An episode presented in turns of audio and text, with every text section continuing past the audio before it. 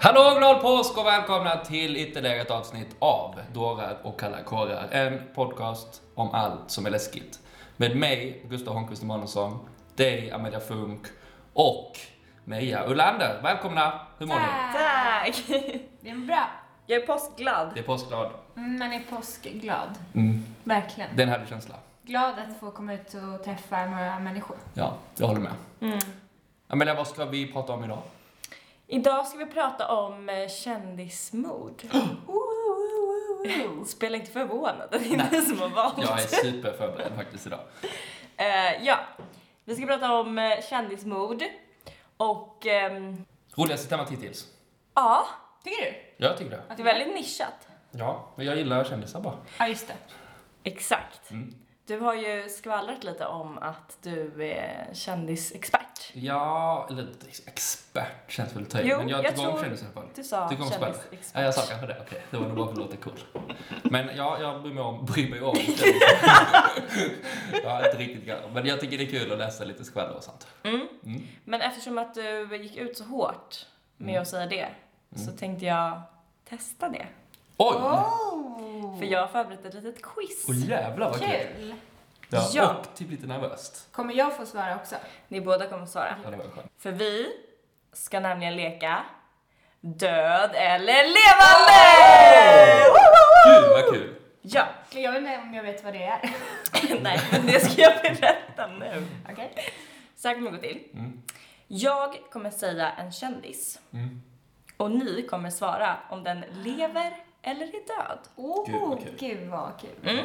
Tänk om det är någon av dem som vi ska ha. Det kan det vara. Och om det är det så behöver ni inte säga det. Nej, nej. nej. Okay. Men då får vi hoppas att ni är rätt på den ja. frågan. Mm. Men är jag med, med varandra eller mot varandra? Ni är mot varandra såklart. Okay. Yes. Um, men jag tänker, ska vi köra så här att, um, för att ni inte ska bli påverkade av varandra. Jag säger ett, två, tre. Ja. Okay. Så får ni svara ja, okay. död eller levande. Mm. Okej. Okay. Är det? Ja. ja. Mm. Är ni beredda? Jag är inte ja. beredda. Gud vad kul, jag älskar quiz. Okej. Okay. Alice Cooper, död eller levande? Levande. Men du skulle räkna... Ett, två, tre skulle jag säga. Men jag var så rädd att ni skulle tro att jag påverkas av Gustav, för jag är inte exakt säker på den där. Eller jag vet, men... okay, jag, fast... jag är levande, säger jag också. Ja, ah, ni båda rätt. Ja. Men... Jag var jättedålig faktiskt. Mm. Vi kan ju testa och följa reglerna en gång. Ja. Mm. Mm. Mm. Då kör vi nästa. Bill Withers, död eller levande? Det är alltså han som sjunger Ain't No Sunshine. Mm. Mm. Mm-hmm. Okej. Okay. Så ni säger samtidigt då? Ja. Ett, två, tre. Död. Död. Åh, du var först. Han dog ju i veckan. Exakt. Eller? What? Ja. Jag tänkte att du inte skulle kolla på det. Okej, okay, så ni har ett poäng var. Eller två poäng var. Ja, två ja. var. Mm. Kan ni hålla ställningen? Ja, två. Mm. Okej. Okay. Hugh Hefner, död eller levande? Ett, två, tre. Levande. Oj, det är kul. Han är... död. Ja. Han dog tjugo sjutton. Ja. Mm. Men det var så, det var bra. Mm, bra. Okej. Okay.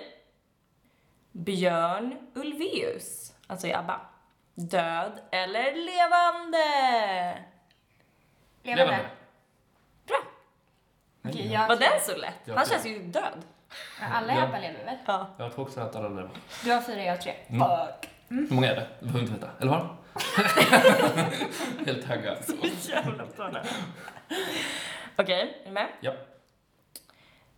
Dolly Parton, död eller levande? Levande. Sa du också det? Jag sa också det. Ja, rätt. Yes! Elton John, död eller levande? Död. Levande. Men ja. Han lever. Fan, jag trodde han var död. Du kan inte kändis-tjejma. Kändis-tjejma. Dålig stil. Men det var svart. Det var inget bra alls. Okej. Okay. Bianca Ingrossos hund Dino. Död eller levande? Ett, två, tre. Levande. Stämmer. Yes. Dock, hennes hund Marky dog ju tjugo femton. Okay. Smack, påkörd av en bil. Oh. Oj, totalt. Mm. Aretha Franklin, död eller levande? Ett, två, tre. Död. död. Stämmer. Bonus, vet ni när hon dog? Nej. Typ, eh, nej men va, inte så länge sedan väl? tjugonitton. Nej, tjugo. Lite tidigare. tjugoarton. Du får inte rätt på det som jag tidigare. Nej, det är sant. Okej. Okay. Jag har två poäng. Ja. Mm, perfekt. Mm. Hur många poäng har du, Gustav? Åtta. Fan, jag har bara sex. Jag vet. Så då har du chans att komma ikapp också. Japp. Så det är bra. Okej. Okay. Yoko Ono. Död eller levande? Levande. Bra. Mia. Får man eh, något om man vinner? Nej. Va? Men det kan vara så här. Den som vinner den här kommer nog troligtvis inte vinna den andra. Den stora. För jag vill ju hålla det väldigt jämnt. Ja, du... Det är fett bra kändisar. Ja. Alltså det är jättesvårt att veta om de är döda eller inte. Ja men bra.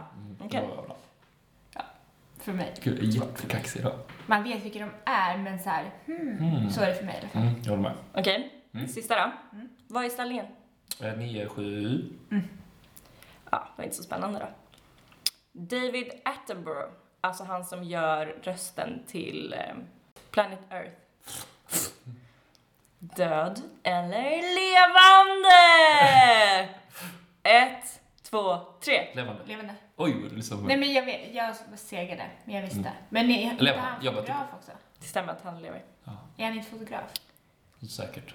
Var säkert han började. Det blir inga extra poäng för det inte. Då blir det alltså tio. Okej, okay. Jag åtta då, eller? Mm. Du har inte haft alla rätt. Jo. Har du? Ja. Mm, han har det. Fuck vad lame. Det här skulle ju prove you wrong. Ja, tvärtom. Det är kanon för mig. Vad kul med det. Det var jättekul. Ja, Gud, du, det var grej. Oväntat bra. Tack. Men erkänner, gissar ganska mycket också. Nej. Nej. Uh, nope. Uh, jag gissade på en i början, jag glömde vilken det var. Det, jag nej. gissade på uh, Cooper. Alice Cooper. Mm. Uh, okay. Det var svår. Han hade ju typ lika... Är det jag vet? Ja. Jag vet inte vad det var. Vem var hon? Poison. Men det är ju många av de här... Man som verkligen skulle kunna ha coolat. Ja. Under radarn. Hugh Hefner var svår tyckte jag. Mm. Ja. Han hade ju lätt kunnat vara. Eller, eller, eller bara var han. Han var död. Han hade lätt kunnat vara död. Den hade jag fel på. Men jag borde ha kunnat för jag har klätt ut mig till. Jag vet. Jag vet. Mm. Okej. Okay. Ja men det var roligt. Det var ja. Kul. Okej.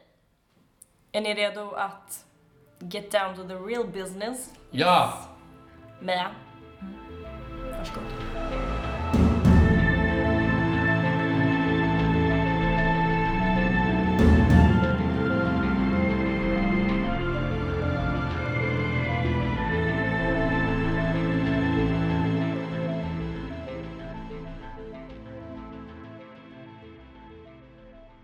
Det är lördag den fjärde augusti nittonhundrasextiotvå i Los Angeles.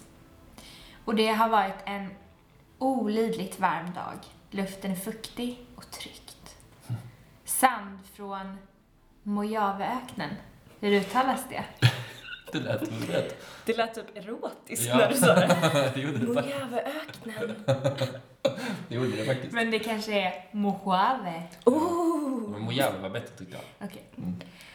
Sand från Mojaveöknen blåser in över Los Angeles och går invånarna på nerverna.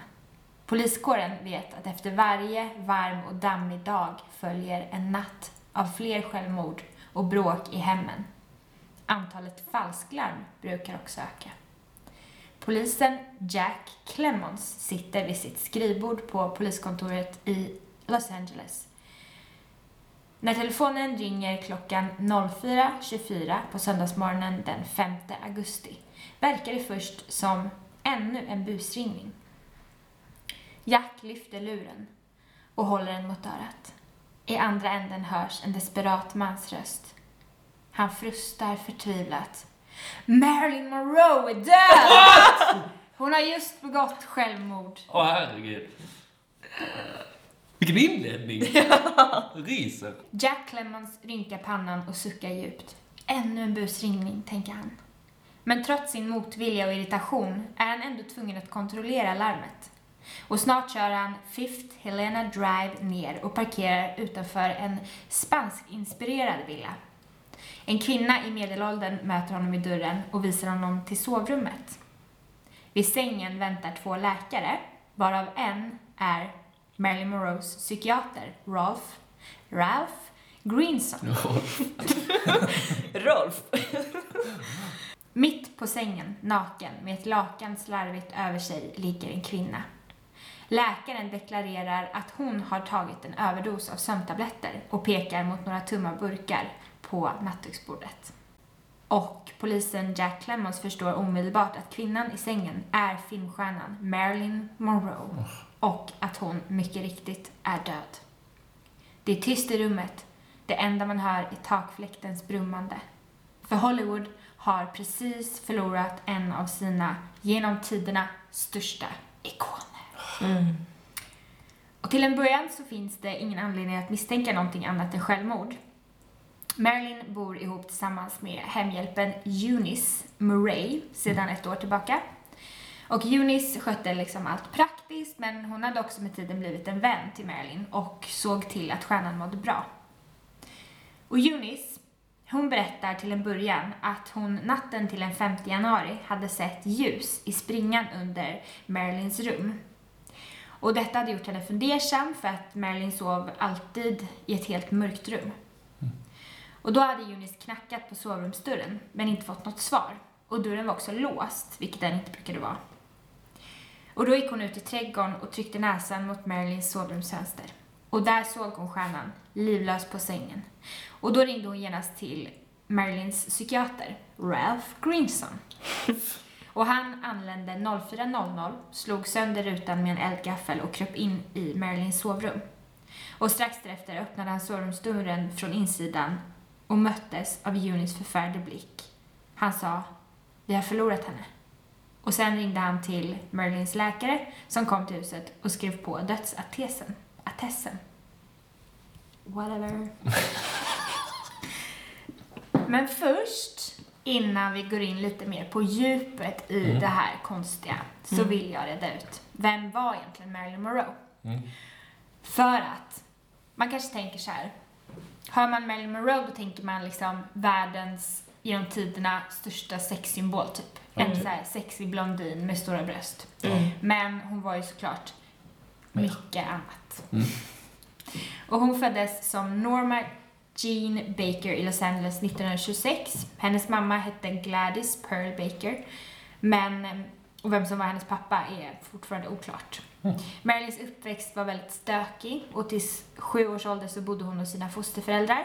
Sen tog hennes mamma tillbaka henne en tid eh, tills hon blev psykiskt sjuk och lämnade Marilyn till en av sina väninnor.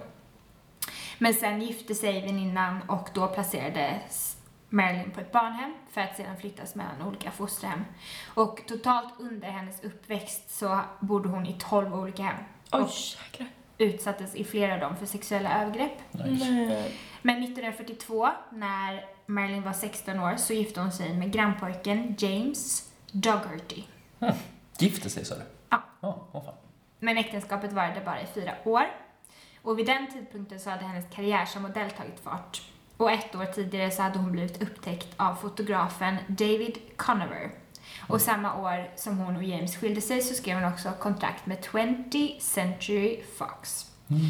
Och där och då hade hon också färgat sitt hår blont och bytt namn. Marilyn Monroe var född. Men, vem är Marilyn Monroe nittonhundrasextiotvå? Mm. Då är hon trettiosex år och ett och ett halvt år tidigare så har hon precis skilt sig. Hon hade fyra äktenskap tror jag, så det här var någon annan snubbe. Hon är singel och hon är liksom världskänd. Och hon är på toppen av sin karriär. Hon är också nära vän med skådespelaren Peter Lawford. Och genom honom så träffar hon också U S A's president John oh, oh. F. Kennedy. mister President.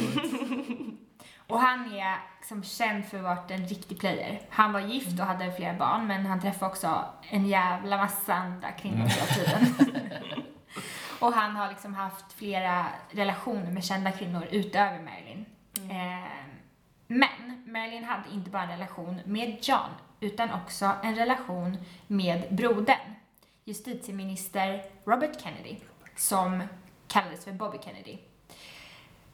Och eh, Kennedy-bröderna, de förnekar det här såklart, men det finns jättemycket vittnen till det här, och mm. eh, båda hade en massa relationer med andra kvinnor, så att man kan nog konstatera att det var sant. Och vid den här tiden i Marilyns liv så umgås hon också med Frank Sinatra. Mm. Mm. Och han blev, om ni inte visste, känd för sina maffiakontakter. Visste ni det? Mm. Nej, jag hade nog gissat på musiken, eller? Nej, som men han bra. hade en massa kontakt med maffian. Just det, Gudfaren. Ah.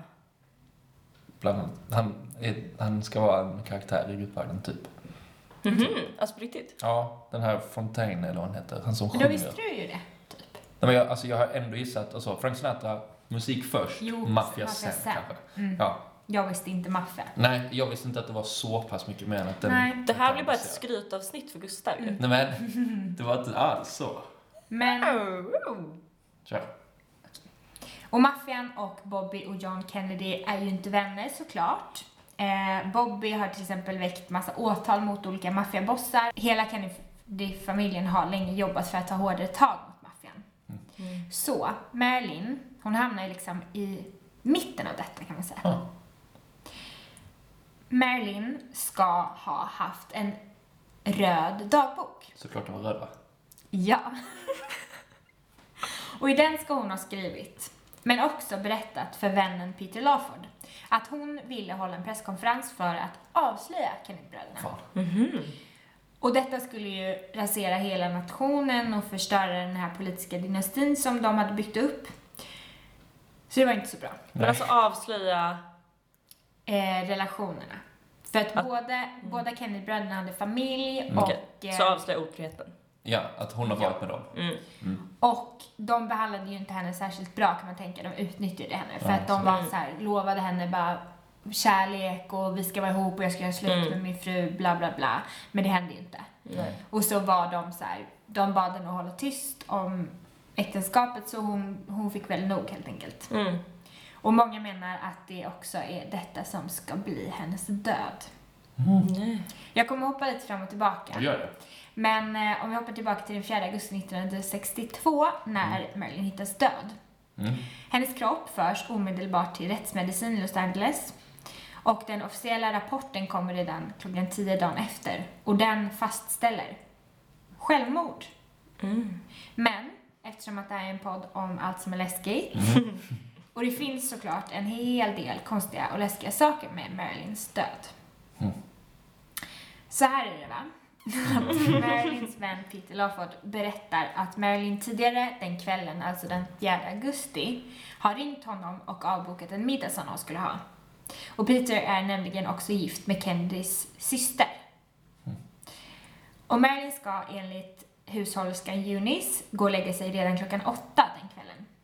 Och när polisen Jack Clemmons åker till huset efter det här larmet, så förhör han direkt Eunice. Och hon berättar det här om ljuset och att hon hittade Marilyn och så. Men hon, Jack tycker också att hon svarar väldigt undvikande och liksom vagt. Hon, hon verkar inte så sugen på att prata. Mm. Mm-hmm. Men det är Ralph Greenson. Han är, alltså psykiatriken, han är istället jätte... sugen på att prata. Mm. Så han tar liksom helt över. Han pekar på pillerburkarna och bara eh, nej, hon har tagit eh, självmord. Ah, det heter inte. Första. Hon begick självmord. Mm. Eh, så liksom, såklart är det så. Mm. För att Marilyn tog nämligen väldigt många tabletter mot ångest och depression. Mm. Och hon åt också sömntabletter. Och hon hade flera affärer med kända män som var gifta och eh, ville att affärerna skulle hållas hemliga. Och redan som nittonåring så försökte faktiskt Marilyn begå självmord en gång. Och så fick hon också en massa missfall. Mm. Men för att hon skulle komma upp i en dödlig dos med tabletter, så skulle hon ha behövt svälja femtio eller fler på en väldigt, väldigt kort tid. Det är väldigt mycket. Det är väldigt många. Mm. Ja. Och nu kommer vi till det som är väldigt konstigt med det här fallet, som talar för att det kanske inte riktigt är så som det först verkar. Mm. För inga tabletter hittas nämligen i hennes mage. Oh. Mm. Och faktum är att det finns en obducent. För de får först den här rapporten. Ja, men det var självmord. Men mm. ingen får se eh, obduktionsrapporten. Och sen är det en annan obducent som vill ta giftprover på Marilyn för att fastslå att det faktiskt är det hon har dött av. Mm. Men då får han till svar att det går inte för att man har slängt Marilyns inre organ. Mm. Vilket är skitkonstigt. Ja. Det, det känns inte som att man slänger dem. Nej. Så han blir liksom avvisad. Det är så här, nej men det, vi håller oss till självmord, punkt slut. Mm. Och dessutom på nattduksbordet så hittar man inget vattenglas och inte heller något kräk i sängen. Och dessutom så är de här pillerburkarna hårt åtskruvade. Vilket är ju jättekonstigt. För att om mm. man tänkt ta livet av sig så ser man kanske inte till att stänga pillerburkarnas lock. Nej. Kan man tänka. Och kroppens naturliga reaktion på att svälja så många tabletter är ju att man kräks. Mm. Och det finns inget kräk. Plus att det känns helt omöjligt att svälja femtio tabletter utan vatten. Ja, ja, ja. Och dessutom så reagerar polisen Jack Clemmons på att Marilyns kropp ser liksom ut att blivit placerad. Mm. Mm. Mm. Och han säger direkt, det här är inget självmord. Vem sa det? Förlåt. Jack Clemmons, polisen som kom till platsen för han som, ja, exakt. exakt. Han som ringde på... Ja. Mm. Och hembiträdet Eunice berättar i förhör att hon har hittat Marilyn vid fyra på, på natten. Men det här övertygade inte poliserna och kriminalkommissarierna och bla bla bla. Och i rapporten så skriver de att de fick en känsla av att Eunice ska ha blivit tillsagd om vad hon skulle säga. För att allt kändes så inövat. Okay. Och hon var också lite ovillig att prata. Det var också lite konstig tidpunkt hon hittade. Mm. Jag kommer till det. Ah, okay. För flera wow. år senare så ändrar Eunice nämligen sin berättelse. Mm-hmm. Och nu säger hon till polisen att hon har hittat Marilyn död redan klockan tjugotvå. Mm-hmm. Och att en läkare och ambulans hade tillkallats innan polisen kom dit. Och samtidigt så avslöjar hon att Marilyns älskare, kan ni gissa vem? Bobby, Bobby Kennedy. Ja. Har varit på besök samma eftermiddag. Mm. Mm. Och Eunice ska då ha hört paret bråka in i sovrummet. Och efteråt så har Marilyn verkat väldigt olycklig. Och nu kan man säga att vi är framme vid att en alternativ tidslinje börjar formuleras. Okay. Och det är den som jag vill prata lite om. Mm. För tio år senare, nittonhundrasjuttiotvå, alltså tio år efter hennes död, så ska man nämligen renovera Marilyns hus. Mm. Och genom hela huset hittar man sladdar. Man tror då att huset var buggat. Oj! Mm. Och så har man lite teorier, varför det? Och mm. man vet inte om det kanske var någon nyfiken journalist som typ ville lista ut smaskiga detaljer. Eller mm. om det var av maffian.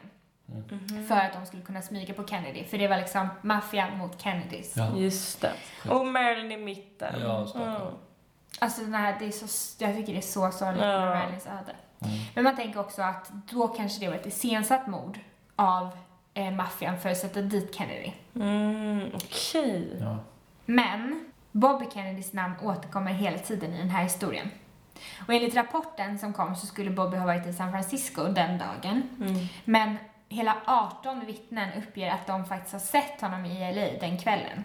Och det allra starkaste vittnet, Eunice, höll tyst ända fram till nittonhundraåttiofem. Oh. För då berättar hon att nej, Bobby har varit hos Marilyn den dagen. Okay. What, shit, vad sent. Ja.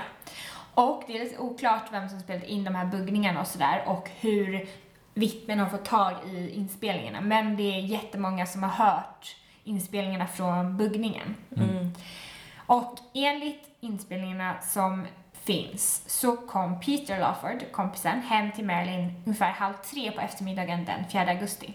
Och Bobby ska då ha varit där och sagt till Marilyn att de inte kunde träffas mer. För att det var alldeles för riskabelt och det var massan som snokade och sådär. Mm.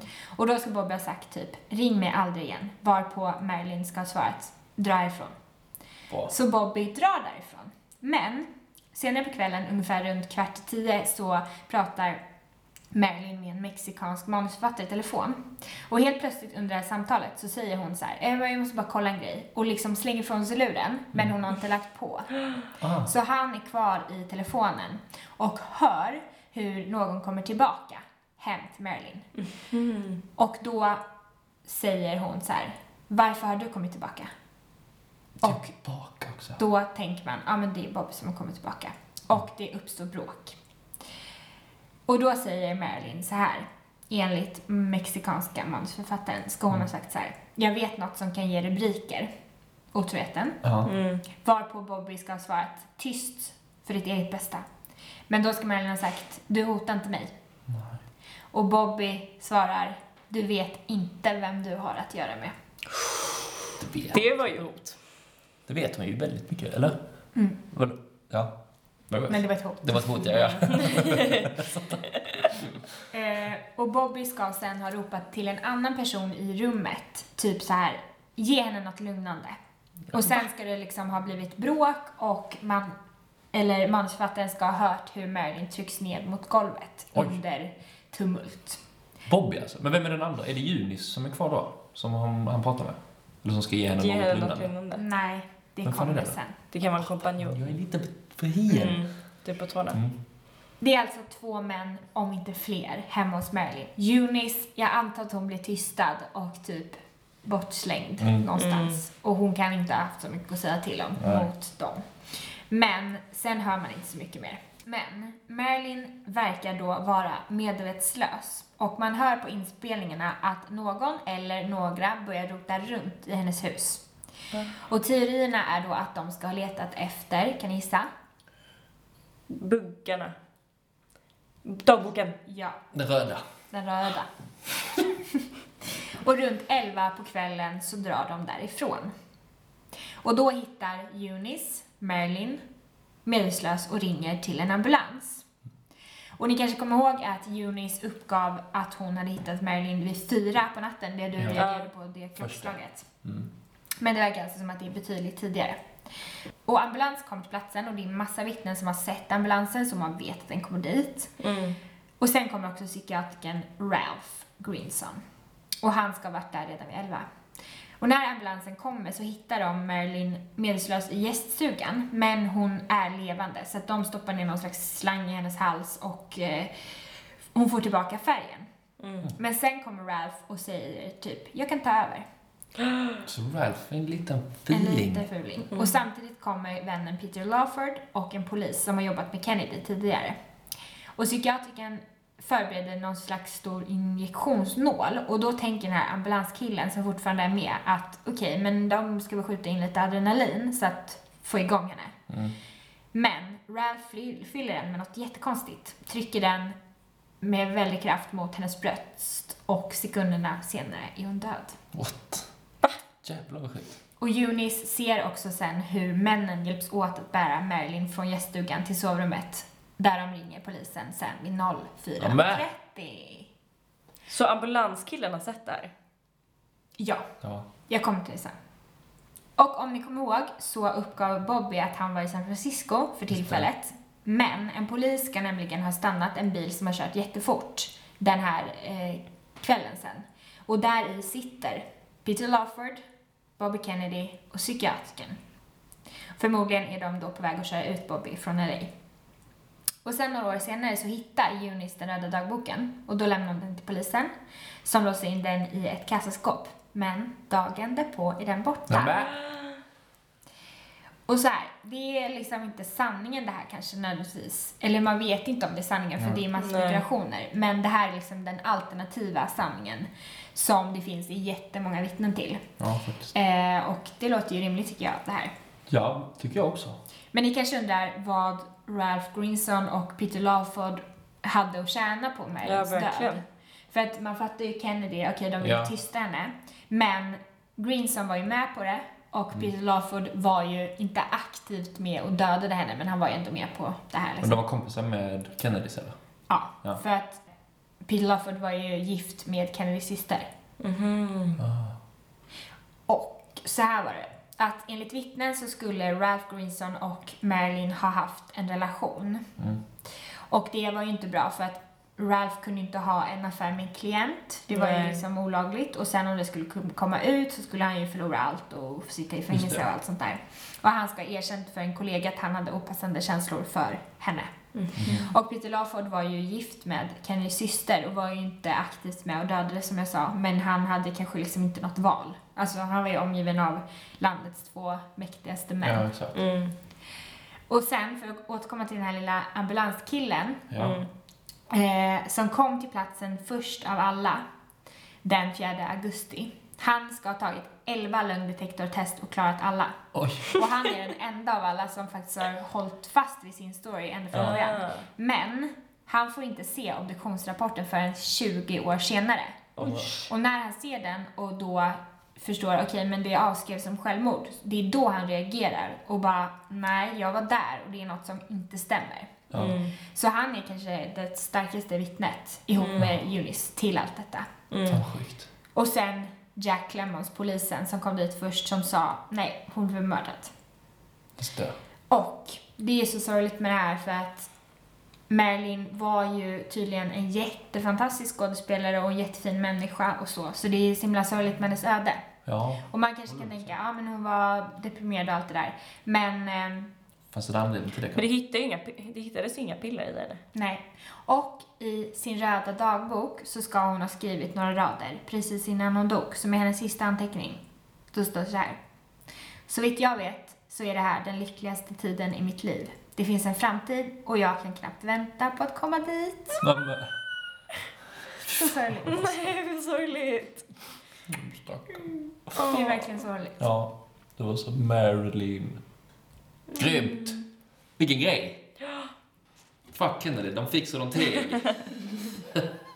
Nej, så får man inte säga kanske. Men fan vad man tror väldigt högt om Kennedy egentligen. Mm. Att man tänker att de var så Nej. fina och... Eller ja, det gjorde jag i alla fall. Att de stod för bra saker och så vidare. Men det, det kanske bara var snälla.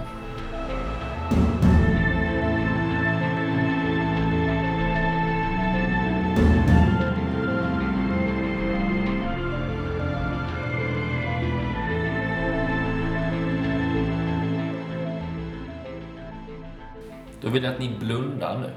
Mhm. Gud vad skönt. Mm. För vi ska ta oss till en plats. En alldeles underbar plats. Det är nittiotal. Det är sommar. Det är Miami Beach, Florida. Oh yeah. Åh, mitt drömställe. Ni är på väg till en fest. Och ni har era absolut finaste kläder på er. Ni är snygga. Gud, ni har aldrig varit så snygga. Ni det är exakt fram... som ni har med var i Miami. Alltså det här har hänt, Gustav. jag vet, jag vet. Ni kommer fram till platsen där festen ska vara. Det är ett palats. Ni har aldrig sett en sådan otrolig byggnad innan. Ni går fram till den gigantiska porten och räcker fram er inbjudan till vakten som släpper in er. Och ni blir chockade igen. Ni går in i ett gigantiskt rum, fullt av folk. Det mest glamorösa folk ni någonsin sett. Ni får ett glas champagne i handen och börjar titta er omkring. Ni börjar titta lite närmare på gästerna. Ni känner igen dem. Vänta lite. Det är inte det där Sting där borta som står och pratar med en kvinna. Kvinnan vänder sig om. Det är prinsessan Diana. Plötsligt hör ni någon börja spela piano. Och vem sitter där? Om inte Elton John. Och då börjar en annan man spela på gitarren. Det är Eric Clapton. Ni är helt lyriska. Vem är det som anordnar denna helt otroliga tillställning? Just då blir det tyst. Och ni märker att alla vänder sig om mot trappan mitt i rummet. En man går ner, klädd helt i svart. Han är omringad av kvinnor, vackra kvinnor. Naomi Campbell, Claudia Schiffer, Cindy Crawford. Men ni får ögonkontakt med honom. Och han kommer närmare. Kramar om er och kysser på era kinder. Amelia, Meja, varmt välkomna. Säger man italiensk brytning. Mitt namn är... Prisa. Ja, det är meningen att ni skissar. Versace. Ja, Gianni Versace. Gud vad jag vill vara där. Mm. Visst blev det det? Jag blev också sugen på honom. Kondentor. Ja. Oh my god. Men ja, exakt. Vi, vi, vi pratar alltså om Gianni Versace mm. idag. Som föddes den andra december nittonhundrafyrtiosex i Reggio Calabria i Italien. Och han växte upp med sin bror som heter Santo och sin syster som heter... Vet inte. Donatella. Ja, Donatella Versace. Och eh, pappa och mamma. Redan som liten blev Gianni väldigt förtjust i kläder. Istället för att vara ute och leka med andra barnen, spela fotboll och så, så stannar han inne och tittar på sin mamma när hon jobbar. För hon är nämligen sömmerska. Som nioåring har Gianni sytt sin första klänning. nittonhundrasjuttiotvå flyttade Gianni till Milano för att arbeta som modedesigner. Och nittonhundrasjuttioåtta har han släppt sin första kollektion. Hans kläder upplevs vara med livliga färger, djärva tryck och sexiga cuts. Oh, och därför, yeah. ni, därför ni hjälper mig lite, för jag förstår inte riktigt. Those cuts. Sexiga cuts. Vad menas med sexiga cuts? Eller vad är cuts? Amelia Funk. Va? Jag vet inte, men det är sexigt i alla fall, jag köper det. Ja, okej, okay, det är sexiga kläder. Kanske så här slits typ. Ja, okej. Okay. Men eh, man brukar i alla fall säga att om Armani klädde frun mm. så hade älskarinnan Versace. Oh! Fattar ni? Ja, vilken ja. sexig beskrivning. Ja. Gud, det är klädmärken vill man ju vara. eh, och resten är som sagt, man brukar säga, historia. Eller hur? För det är ju typ världens största eh, klädesmärke nu. Ja. Men den femtonde juli nittonhundranittiosju hände det något väldigt otäckt med Gianni. Han har precis vaknat upp och ska ta sig ut på stan. Han köper en kaffe och några tidningar. Han är ensam. Vanligtvis är, han, är hans assistent med honom, men inte idag. Och precis när han kommit hem och ska öppna porten så blir han skjuten två gånger i huvudet. Men vem var det som sköt nu då? Vet ni? Nej. Får jag gissa? Ja, gärna. Man gissar rätt då? Ja, då är det imponerande. Andrew Cunanan. Nice, ja. Cunanis. Ja, nästan. Cunanan. Cunanan. Ja, men eh, du vet, har du sett eh, tv-serien? Mm. Mm. Det var bra, för jag tänkte, ja, jag har inte sett hela, men jag, men jag såg några avsnitt och de är asbra. Mm, de är jättebra. Ja, och eh, det, det är väsentligt att ta upp den tv-serien, för familjen har gått ut starkt och säger att de inte alls tycker om den. Mm. För att den är baserad på en bok av en kvinna som heter Maureen Orth. Och den är liksom bara grundad på massa rykten och skvall och sånt. Så de har aldrig godkänt det liksom. Okej. Okay. Eh, så, så därför blir det lite så att man ska inte jämföra för mycket kanske. Eller så. Eller så säger de bara det för de inte gillar boken. Men, men det har varit tydligt i alla fall. Den har fått mycket kritik på det sättet. Mm. Mm. Men vi ska fortsätta lite med, med Andrew Cunanan. Eh, och han var tjugosju år när han, när han sköt Gianni. Eh, han föddes i Kalifornien nittonhundrasextionio med tre syskon. En mamma som var hemmafru och en pappa som var börsmäklare. Han gick i skolan på Bishop School, vilket var en privatskola som hans föräldrar fick kämpa för att låta honom gå där. Och det intecknade till och med deras hus. Oj. Men enligt Andrew själv så, så sa han till alla att han var väldigt rik och cool. Och vet, så de, hans familj var kompis med kändisar, de var kompis med kungligheter och så vidare. Så redan då började han liksom tämja på sanningen lite grann, kan man säga. Mm-hmm. Andrew ansågs vidare väldigt smart. Han hade etthundrafyrtiosju i I Q, vilket ska vara superhögt. Inte för jag har superkoll på det. Men ändå hade han problem med betygen. Men han var väldigt populär bland alla. Och han blev utsedd till mest trolig att inte bli bortglömd. Vilket är lite ironiskt. När han mm. blev kändis. Kanske för någon man inte trodde. Typ Tor. Ja. Största dröm. Att, att bli ihågkommen. Som, ihågkommen eller dödad som en mördare. Jag och Tor har ju ett vad. Alltså? Att den som först hamnar på Wikipedia är skyldig den andra, när den andra är skyldig den femhundra spänn då. femhundra spänn Okay. femhundra spänn Inget mer. Det kanske ja. är mer. Det ja. kanske är ett och fem. Kanske inte minst. Ja, okej, okay, vad kul. Jag hejar på dig. Mm. Efter high school så flyttade Andrew till San Diego för att gå på college där. Man hoppade väldigt snabbt av och började istället hänga med lite äldre män som hade gått med cash. Mm. Mm. Och de började betala efter hans levnad, och i utbyte så gav han sin kropp, om jag förstått det rätt, och lite så, och lite ungdomlig eh, gemensamhet så att säga. Eh, Young penis. Ja. Och eh, redan här så började det bli rätt våldsamt. Jag tyckte om, han tyckte om det rough liksom. Våldsam sex? Ja. Okay. Eh, han började också festa väldigt mycket och blev... Eh, Och tog väldigt mycket med både meth och kokain. Och blev ganska snabbt beroende. Och därefter började det gå ut för, för den goda Andrew. Nej, fan vad han inte är god. Den onde Andrew. Efter att ha shoppat runt ordentligt. Och dessutom blivit nekad en ny Mercedes av en gubbe. Så beslutade sig Andrew för att besöka några gamla vänner i Min- M- Minneapolis. Minneapolis. Som heter Jeff Trail och David Madson. Som Andrew förut tidigare hade dejtat. Mm. I Madsons lägenhet den tjugosjunde april så slår Andrew ihjäl Jeff Trail med en hammare. efter det har bråkat, och han gömmer honom sedan i en matta. Oj. Två dagar senare så dyker Madsons arbetskollega upp, för han, Madson har inte dykt upp på, på jobbet. Så då kommer de hem till lägenheten och eh, försöker ta sig in, och då ser det, då ser det den här Jeff Trail då i mattan. Men vad har då Andrew och Madson tagit vägen? Kan man undra. Först senare skulle även Madson hittas mördad. Men innan dess är det väldigt oklart på vad som hände. För den tjugoåttonde april så ser en granne både Madson och Andrew i lägenheten. Där alltså Trail blev mördad. Och den tjugonionde april så ser man de var ute och går med Madsons dalmatin.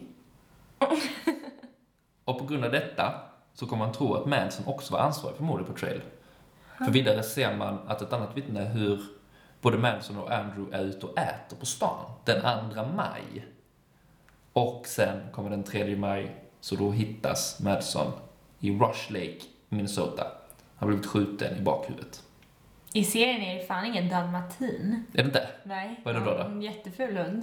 Är det så? Det stod dalmatin på Wikipedia. Ja, men inte serien tror jag. Konstigt. Vad var det för vad står? Konstigt att man skulle ändra det. En grå hund. Varför skulle man väl ändra? Det känns väldigt fint. Men det är svårt väldigt att dalmatin. Ta på dalmatiner för film. Jag tror det. Efter Pongo. Ja, exakt. Alla är så översvämmade med jobb. Ja, exakt. Så är det, måste det vara. Så måste det vara. De får ta vad de har. Ja. Mm. Men Madsons familj hävdar alltså hävdar i alla fall att Andrew har hållit Madson i gisslan. Och det lät väl kanske rimligt i och med att han blev dödad sen liksom. Mm. Kanske. Men det vet man inte säkert. Efter detta i alla fall så åker Andrew till Chicago och hittar en man som heter Lee Miglin. Och han var väldigt rik och berömd fastighetsutvecklare.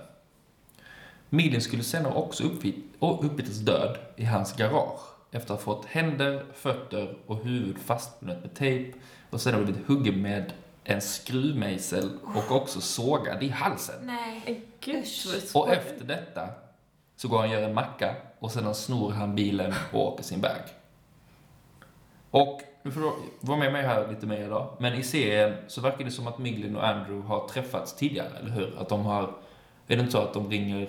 Jo. Eh, Nej, men att de ringer och säger eh, alltså, oj, du är i stan, du är klart vi ska träffas, kan du, kan du ut din familj och så vidare. Mm. Lite sånt snack. Mm. Men man hittar inget bevis på det på riktigt att de haft någon kontakt innan. Mm. Och familjen säger att de har ingen aning om att, eh, att de har inte sett någon Andrew i närheten liksom, och visste inte att de hade någon relation. Men varför skulle de om det nu var hemligt? Mm. Och dessutom är det en polisman som undersöker mordet här, och han hävdar eh, att, det är, att, de, att de kände varandra, för vem, hade skulle, vem skulle mörda någon sådär mm. omotiverat liksom. Mm. Så, så är det med det. I alla fall så är Andrew på språng igen. Men nu har han ju fått polisen på spåren ordentligt. Och hur många han, har han mördat nu? Nu har han har mördat eh, tre. Eh, och han, han hör på radion när han kör att polisen spårar honom genom telefonen i Miglins bil som han har stulit. Mm-hmm. Så då måste han ju by, byta, då måste han ju byta eh, transportmedel. Mm. Eh, och när han gör det, eh, eller detta leder till hans fjärde offer. En man som heter William Reese som blir skjuten så att Andrew kan ta hans lastbil. Okay. Vid detta laget... Får jag bara säga en grej? Ja, såklart. Det känns så, med, med många mördare så, när de väl har mördat en uh, eller två ja. så är det så här, det spelar ingen roll. Nej, det känns lite befriande ändå. Ja. Bara, jag bara skjuter ihjäl för jag behöver det. Ja, är det inte så då? Jo, jo, det är nog lite. Men det känns så här, uh, jag vill ha det här så jag dödar honom. Ja. Alltså bara ja, släppa allting. Ja, det var mm. kanske lite respektlöst mot den här William Reese. Men det är, han, just i den här handlingen så har han inte mycket större roll än hans Nej. lastbil blir stulen. Nej. Men du har rätt, det känns som att de, de kanske till och med börjar njuta av och, ja. och, och man är på det. Det är som att trampa ihjäl en myra. Ja, gör man himla ofta. För då går man på myrstacken sen, eller vadå? Ja. Ni vet ju hur det är. De som mördar så liksom hänsynslöst och inte av någon anledning. Det är ju mm. som att man trampar ihjäl en myra. Det blir, offren blir som ja. så här. Jag, bara, jag bryr mig inte. Ja, ja okay. exakt. Fattar ni? Ja, men fattar. Okej, okay, förlåt. Mm, men vid detta laget har Andrew hamnat på F B I's Most Wanted-lista. För man har fått in fler vittnen, som jag sa, lite där med någon som såg att de åt och någon som såg att de gick med en dalmatin. Mm. Eller vad det nu var för jävla hund. Och dessutom har det varit samma pistol som används, de har också kunnat se. Mm. Men vad har den gode... Nej, han är inte god. har Andrew eh, tagit vägen nu då? Jo, han har kört till Miami Beach i Florida. Och ni kommer bli ihåg vem som bodde där. Vi har varit där. Ni har varit... Åh, ni har varit där, så fett. Den här brottslingen som jag hade umgänge med. Som vi berättade om i det här avsnittet. Alltså jag Fan, tänkte på det när, när Gustav sa att vi skulle blunda. Och vi går in på det här, i det här huset. Det är Matthews hus. Ja, visst. Matthew. Alltså det här har hänt, Gustav. Ja, fan vad fett. Det var ingen fest men det var... Vi hade härkläckat. Oh. Gott umgänge. Ja, wow, vad spännande. Den historien kan vi ta en annan gång. Ja. Vi vill höra hela. Kan vi vet inte avsnitt om. Men alltså... Eh, där Gianni Versace bor. Mm. Men det skulle dröja två månader ungefär dock. För Andrew höll en väldigt låg profil här. Mm-hmm. Han använde lite alternativa namn och bodde på lågmälda hotell och lite sånt. Men sen kommer den femtonde juli och då mördas alltså Gianni Versace. Det är lite oklart om det har träffats innan. För Andrew påstår att det gjort det. Och dessutom på en opera som Versace har designat kläderna till. Och det är väl bilden man får i tv-serien också, eller hur? Ja. Mm. Ja. Men här ah, kommer, ja. Men här kommer eh, Versace-familjen in och hävdar att det har inte gjort det. Det säger de liksom. Och det var som sagt, som sagt samma med Miglins familj. Som inte heller trodde att Andrew hade träffat Lee. Men i vilket fall, eh, några dagar efter mordet på Versace så hittas Andrew till slut i en husbåt. Död bland massa Vogue-tidningar. Och han har skjutit sig själv i huvudet. Och ingen kom på vad hans motiv egentligen var. Men, och polisen hann liksom aldrig ikapp honom. Så man kan säga att han vann på ett sätt eller så. Polisen var ju inte... Nej. De lyckades inte. Man fattar inte varför han dödade. Nej, det var väl för han fick mer smak på det liksom. Och det är mycket snack om att han hade någon skada i huvudet liksom. Men varför just Versace? Det fattar man inte i sig heller. Nej, det är ju oklart. Alltså, men kan det, kan... det ha varit liksom... Har ni sett um, The Talented mister Ripley? Ja. Eh, förresten han, vad han heter, som spelar mister Ripley. Jude Law. Matt Damon. Nej, den andra. Matt Damon. Ja. Han är lite lik Andrew Cunanan. Ja. I serien. Ja, men alltså att typ, ja, han, roll, han blev lite besatt av hans liv. Ja, ja kanske. Men jag, jag fick inte bilden av att han var så himla besatt heller. Nej. Utan det var väl... Men jag vet inte. Och ingen men just att det var han liksom. Ja. Jo, men de sa i och med att han... Han, han skröt typ rätt mycket bland andra, är det folk som har sagt att han mm. kände Versace och det var därför han var i mm. eh, Miami liksom och så. Så han, eh, han var lite besatt ändå, måste han mm, vara. Det var han, tror jag. Ja. Men, eh, men han dog. Jag, jag tänkte ta lite efter Giannis död också. Mm. För det blev lite giddel där. Och det är en stor begravning som finns massa faktiskt coola bilder på den här. Det var där jag tog de namnen som jag sa i början. Att mm. de var alla på begravningen. Mm. Det var massa... paparazzi-bilder på och sånt också. Men, eh, det är typ de... alla i Amelias quiz. Ja. eh, men Donatella blev väldigt drogberoende här. Alltså de tog ju hans död väldigt hårt om man förstod rätt. Mm. Och hon blev intvingad av Elton John. Woho! Att flyttas in på rehab. Eh, och annars var det hon och borden Santo som, som tog över. Och det gjorde det väldigt bra. Och företag, företaget är liksom fortfarande ett av världens största. Mm. Och det höll ihop det för Gianni, säger de såklart. Mm. Och sen ska tilläggas att Donatellas dotter Allergi ärvde femtio procent av hela Versace-imperiet. Oj! När hon liksom var typ tolv eller vad hon var. Just, och så, så när hon blev arton så fick hon tillgång på hälften av allt liksom. Riktigt sjukt. Men hon har liksom hållit sig undan från hela kändisskapet och hon fick inte en, hon är inte med i tv-scenen heller, eller hur? Nej, jag har inte känt riktigt igen. Nej, för hon... Eh, Det, det fick de liksom inte, hon, hon skulle inte vara med. Tänk om hon heter pollen i förnamn och allergi. Ja. Jag måste bara säga. Ja, det, det är lite pollentid nu, eller hur? Pollen och allergi. Ja. That's it! Jaha! Otroligt. Mm. Det är bara så jävla sjukt att han mördade Versace. Ja, det är så jävla sjukt. Men han var också, det, den serien, om ni inte har sett den. Men jag har hållit på så här, men jag... Den är skitbra. Ja, för det är också härlig miljö, liksom. Mm. Men bara att han är så totalt galen. Ja. Mm. Och det är jätteläskigt när han rullar in den där... I mattan. I mattan. Mm, spoiler. Men du, men du har ju redan sagt det. Jag skojar lite. Ja, men det är coolt. Eller coolt. Vad är poängen med att rulla in någon i en matta? Man ser väl Gömma. verkligen att det ligger någon där. Ja, men gör man det? Jag alltså, i en inrullad matta ju. Jag har en inrullad matta. Ja. Alltså som står mot väggen. Ja, ställer man det, exakt. Det Aha, jag trodde det var på golvet. Man lägger en matta över. Nej, nej, nej. Det rullar in. Det är mycket blod så det är inte så att man bara... Nej. Mm, what happened here? Ja, men spännande. Gud, mm. det här kändes spett. Det är verkligen två famous people. Ja. ja. Kända, kända. Det var som ett mäktigt avsnitt. Ja. Mm, tungt.